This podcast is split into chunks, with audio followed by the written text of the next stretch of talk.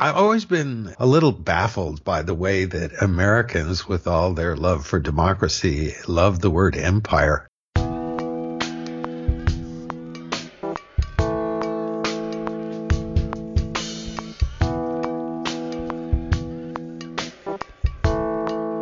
Welcome to the Common Errors in English Usage podcast.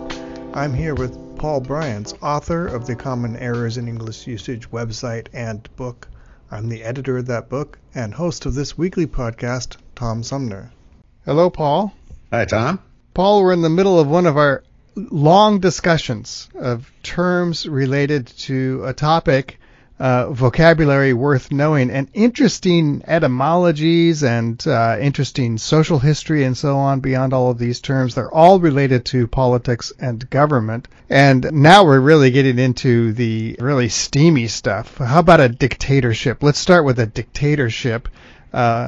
Etymology comes first, I think, on that one. Yeah, it comes from a root meaning to speak. You know, dictate is dictated letter.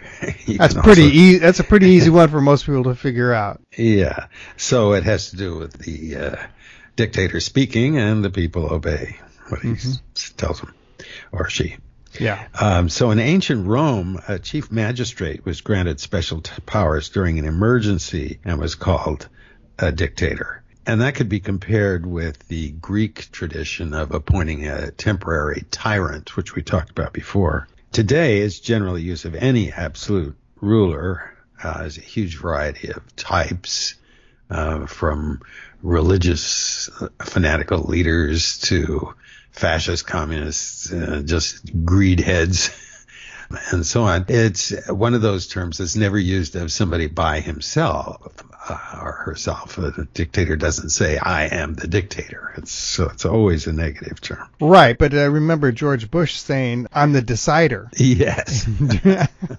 I guess he knew that you couldn't say I'm the dictator, so he had to make up his own term for it. Yeah, well, what he thought he was, anyway. Yeah, he was also viewed widely as a puppet of Cheney and some of his cronies. Yeah. Marx and Engels used the expression, the dictatorship of the proletariat, which was an interesting play on words. They saw capitalist society as being ultimately controlled by the capitalists, by the bourgeoisie, and that they were, in their view, a tiny minority, and the vast majority of people were proletariat, the hardworking people who worked for wages, and that their goal was to throw out of power the bourgeoisie and put into power the vast majority of people, that is, the proletariat. They would become dictators in the sense that they would have all the power, which previously had been in the hands of the bourgeoisie. A lot of problems with that theory. One was that the bourgeoisie kept growing fantastically during the very period when this was being talked about the most, until it became huge. And most Americans are really reluctant to call themselves anything but middle class, which is an interesting phenomenon. And of course, they love to use this word dictatorship in an ironic sense, but for most people that sounds horrible. And of course, the dictatorships that evolved in places like Russia and China were old-fashioned, top-down, semi-slave-like states, so it lost all its irony. Yeah, a dictatorship is preceded by words like brutal. It's never a benign dictatorship like Plato would have had, right? His philosopher king, somebody making rules who had everybody's best interest in mind. Yeah, and his idea was that it would be sort of a sneaky underground control. People would think that they had more freedom than they really did. Yeah. Well, the dictatorship of the proletariat, the term itself really just undermines the word dictatorship, because you can't have a dictatorship of the whole mass of people. There's a contradiction in there.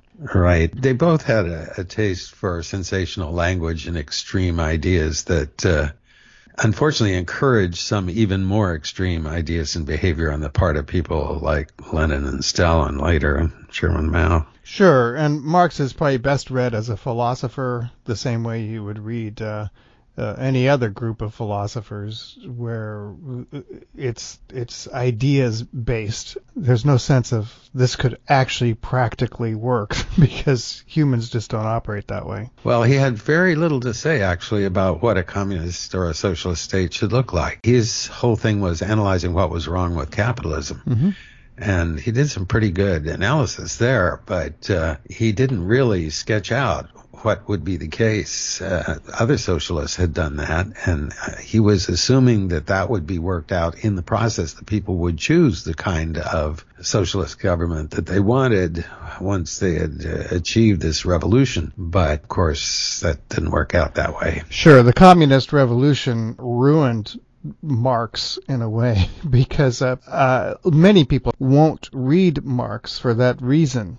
And his critique of capitalism, like you say, is sound in many ways, but the implementation of, or that what was perceived to be the implementation of his ideas was such a huge disaster that people aren't going back and reading Marx in a critical way like that. It's kind of unfortunate. Yeah. When I taught a 19th century thought class, I used to teach the Communist Manifesto, and paired with Nietzsche and Dostoevsky's Notes from Underground, both of which are seen as extremely anti-socialist. And I thought that made a nice framework for getting people's brains engaged with all the ins and outs and complexities of all this sort of thing. Is saying that establishment of the early socialist states like the Soviet Union spoiled Marxism. I think myself some of the problems are inherent in Marx. But let's not get into all those. No. And I'm not arguing that point. I'm just saying that people should go back and read Marx, look at the ideas like you would in your class. Boy, that's a rogue's gallery of thought, isn't it? Marx and Nietzsche and Dostoevsky's Notes from Underground. Yeah. Well, of course, Nietzsche got terribly distorted by Hitler. Yeah, right. Turned into something that he really wasn't either. But that reminds me of Trump recently speaking to the UN, saying that what's happened in Venezuela under their socialist government is not a failure of socialism, it's the implementation of socialism. And that's a classic anti-communist argument. That forget about the theory. What socialism actually is what people have done with it, and it's not that we just need to try harder, but that it needs to be avoided altogether. And that was a good example of his. I don't think he knows much of anything about Venezuela. It has been a catastrophe, no question. I wouldn't be surprised if one of his buddies in the White House wrote that for him. Doesn't sound so much like Trump. Oh, no. Yeah. Well, let's talk about another term related to communist regimes, state capitalism. Yeah, that's something that some liberal critics of communism had put together. It used to be fairly common in the 60s and 70s that Russia nationalized all these industries, but then it ran them in much the same way in terms of exploiting labor, making people work very long hours, not giving safety precautions, ruining the environment. Generally being as bad or worse as the employers that they were replacing in many cases, although not in all. Most infamously, Lenin deciding to just starve a lot of the peasants who were the most productive in the country, seeing them as exploiters of the true poor. Really horrible. But we look at Russia and China and Cuba and even now to some degree North Korea.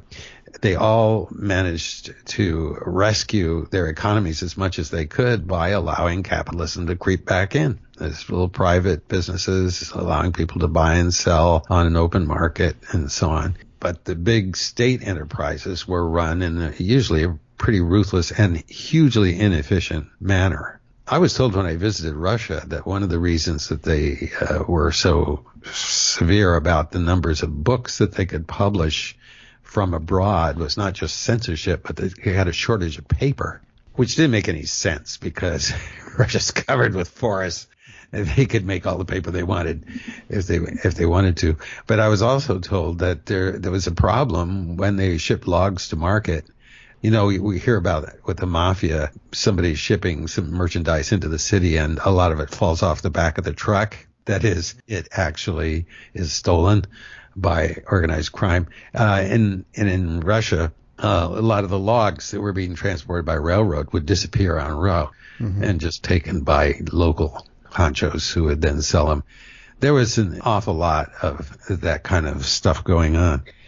Anyway, what the critics of capitalism who also opposed Stalinism decided to use was this term state capitalism, which got both arguments. Capitalism is bad, but this isn't socialism. This is just another form of capitalism. If it's not controlled by the people and if the people aren't free to make their own decisions, then it's not really freedom. I haven't heard that expression in quite a while, and the countries that had been practicing it either evolved away from that or kind of collapsed like the Soviet Union. So maybe it's died out. Right.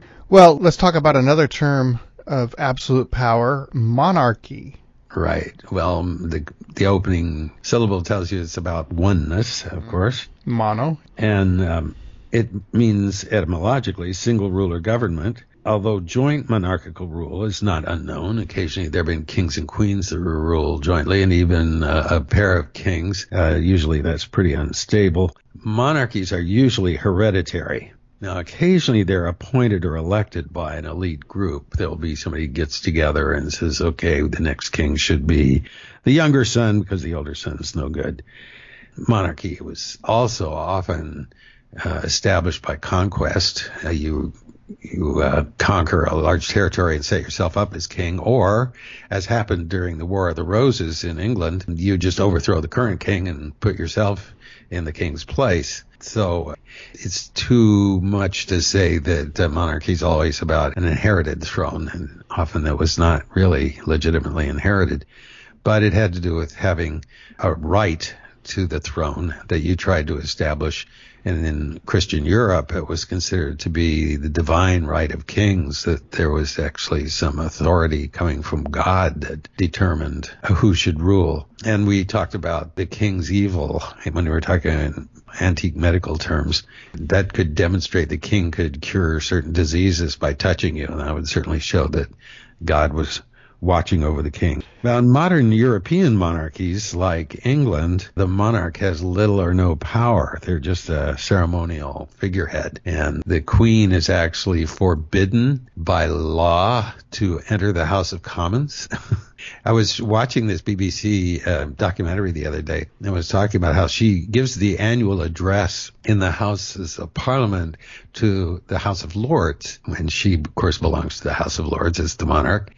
And she has a special entry to go in, and she goes in and proceeds and sits in the chair from which she delivers the speech, which has been written for her by the winning leader of the party in the House of Commons. Yeah. She is strictly forbidden to express her own ideas. Right. And beyond that, after she's gotten there, they send a deputation down to the other end of the hall at Westminster to knock on the door at the House of Commons. Oh, the door is open, but yeah, they reach there and the door is slammed in their face ceremoniously to show we don't have to let you guys in. This is a democracy. And they have to do something like knock three times, and then finally his door is opened, and they, having proved their point, the MPs travel down the hall to listen to what the Queen has to say, and the Queen tells them just exactly what their leader wanted them to hear. Well, that's a nice bit of theater. I didn't actually know any of that. Modern European monarchies are strictly decorative, and it has a lot of interesting analogies to celebrity culture, really. Right. Especially in England, tabloid journalism, which here in the U.S. is largely focused on celebrities and celebrity activities. In England, that sort of thing is the royal family. Yeah. People get obsessed with every little thing that they're doing in their private lives. I got interested because you had these terms, dictatorship and monarchy and tyrant we were talking about. And I was interested in usage trends. I went back and looked it up, and it looks like the word tyrant and monarch, those two terms have been in steady decline, but dictator, that term spiked around 1940. Yeah. What was happening around 1940? World War II. Yeah. And the rise of fascism, of course. That was the favored term, was dictator rather than tyrant. Or, of course, monarch wouldn't be used. That's got to really much more arcane connotation and usage than tyrant or dictator, but dictator is the preferred term for somebody trying to seize authority. These days, the monarchs you hear about are usually butterflies. Right, yeah, and viceroys for that matter.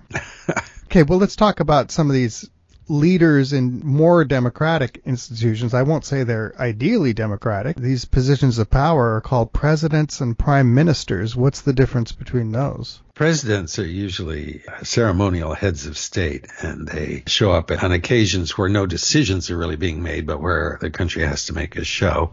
And it can be prestigious, but it isn't usually an office with a lot of power. Instead, the prime minister is the person who is the real head of state.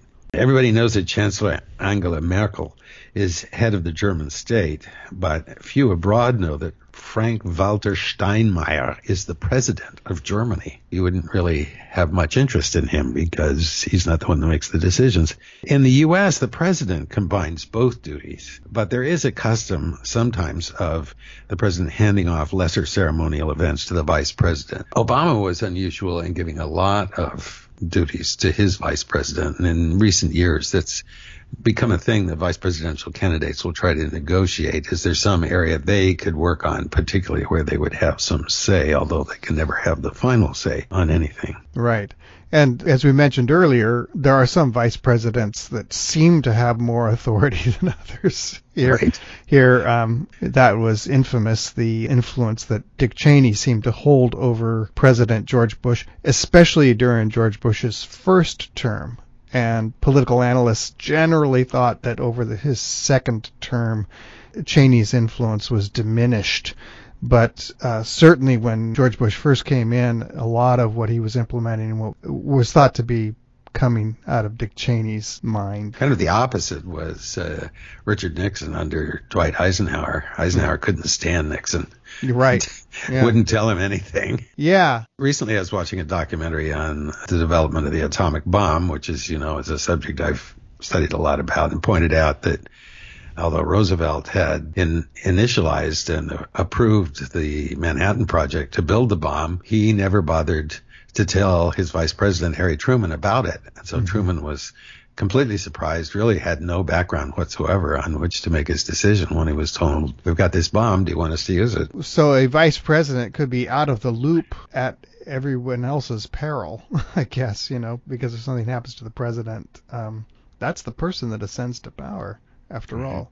And a usage note in the Common Errors podcast, I think we need to talk about the term vice president, how it is styled, because here in the U.S. we don't hyphenate the term vice president, but it's interesting to note that areas outside of the U.S. tend to hyphenate that term. And if you're talking about Vice President Pence, for example, you would capitalize vice president, but otherwise keep it lowercase.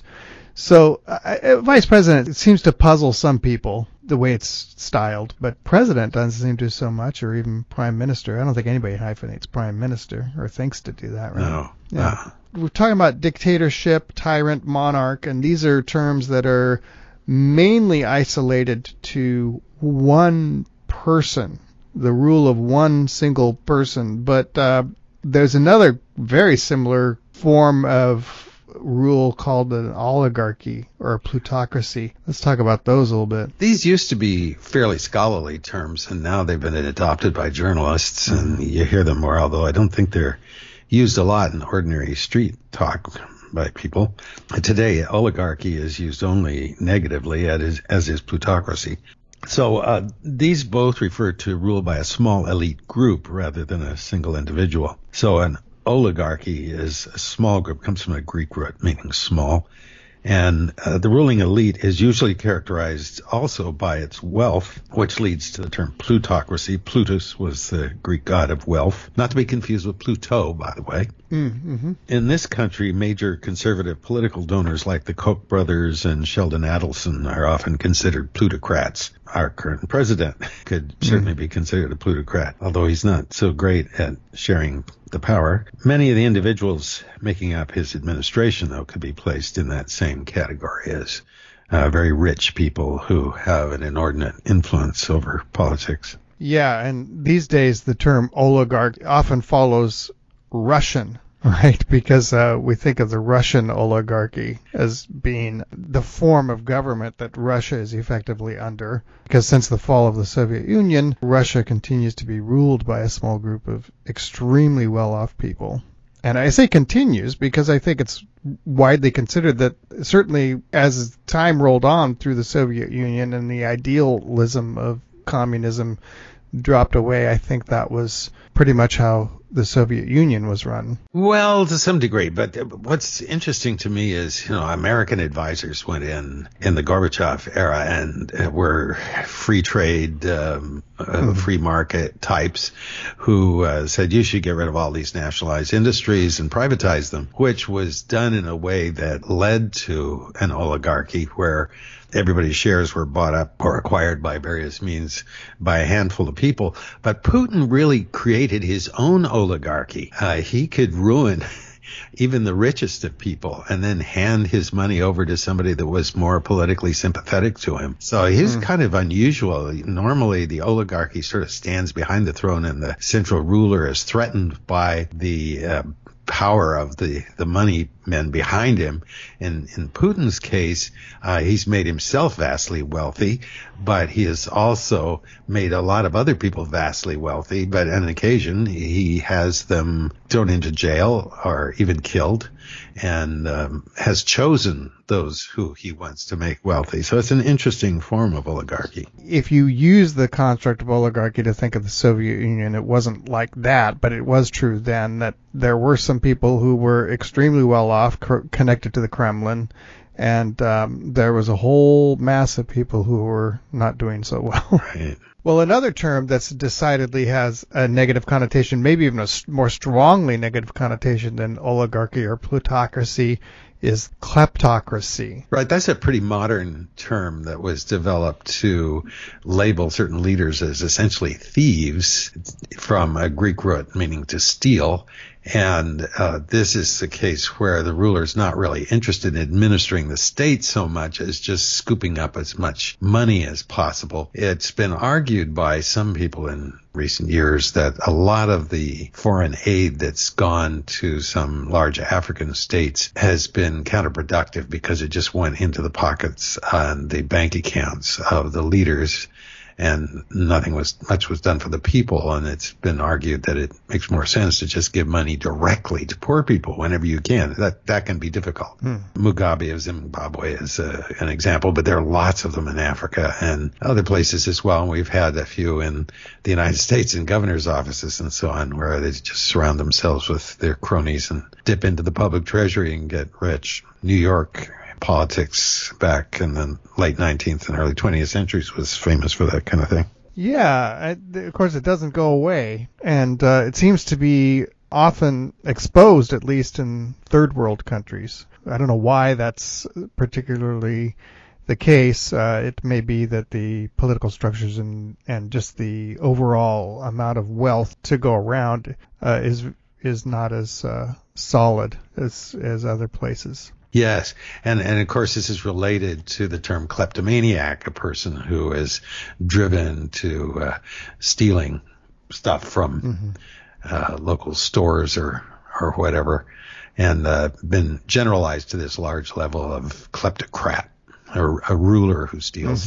And I was reading a news story last night about a former Major League Baseball player, Raul Mondesi, became a mayor. He moved back to his home, Dominican Republic, and became a mayor of a town and was recently put in jail for running his town as a kleptocracy. He had stolen something in the neighborhood of $6 million. Naturally, in the Dominican economy, that would be a huge amount of money, and the last paragraph of the story reminded us that as a Major League Baseball player, his total haul was $66 million in his Major League career. So you don't have to be a poor and struggling person getting up into power and to end up being a kleptocrat. No.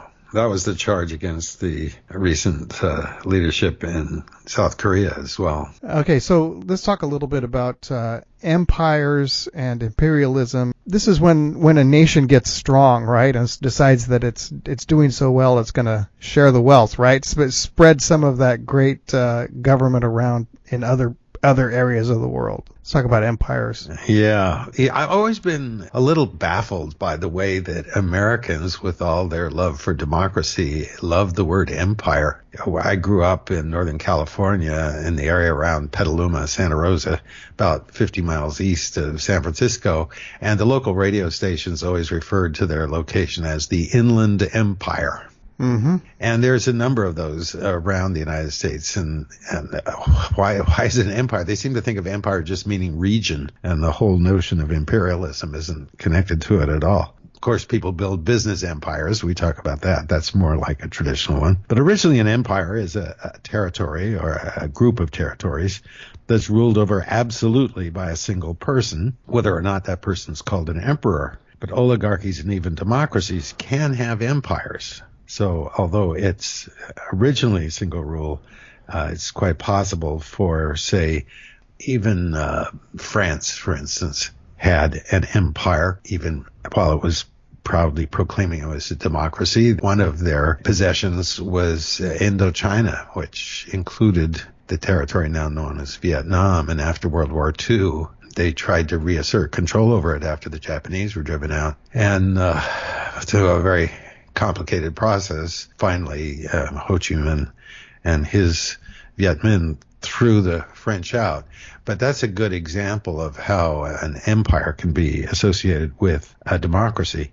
In later use, it's a group of subject territories under the rule of a sovereign state is an empire, no matter how the state itself is ruled. There's a common error to call Julius Caesar an emperor. He became a dictator within the framework of the Republic of Rome, which was not a democracy, but it did have some popular rule and did indeed rule over and even added to the Roman Empire, but he never took the title of imperator. Emperor is a title associated traditionally with his successors from Augustus on. It was originally assigned to victorious generals.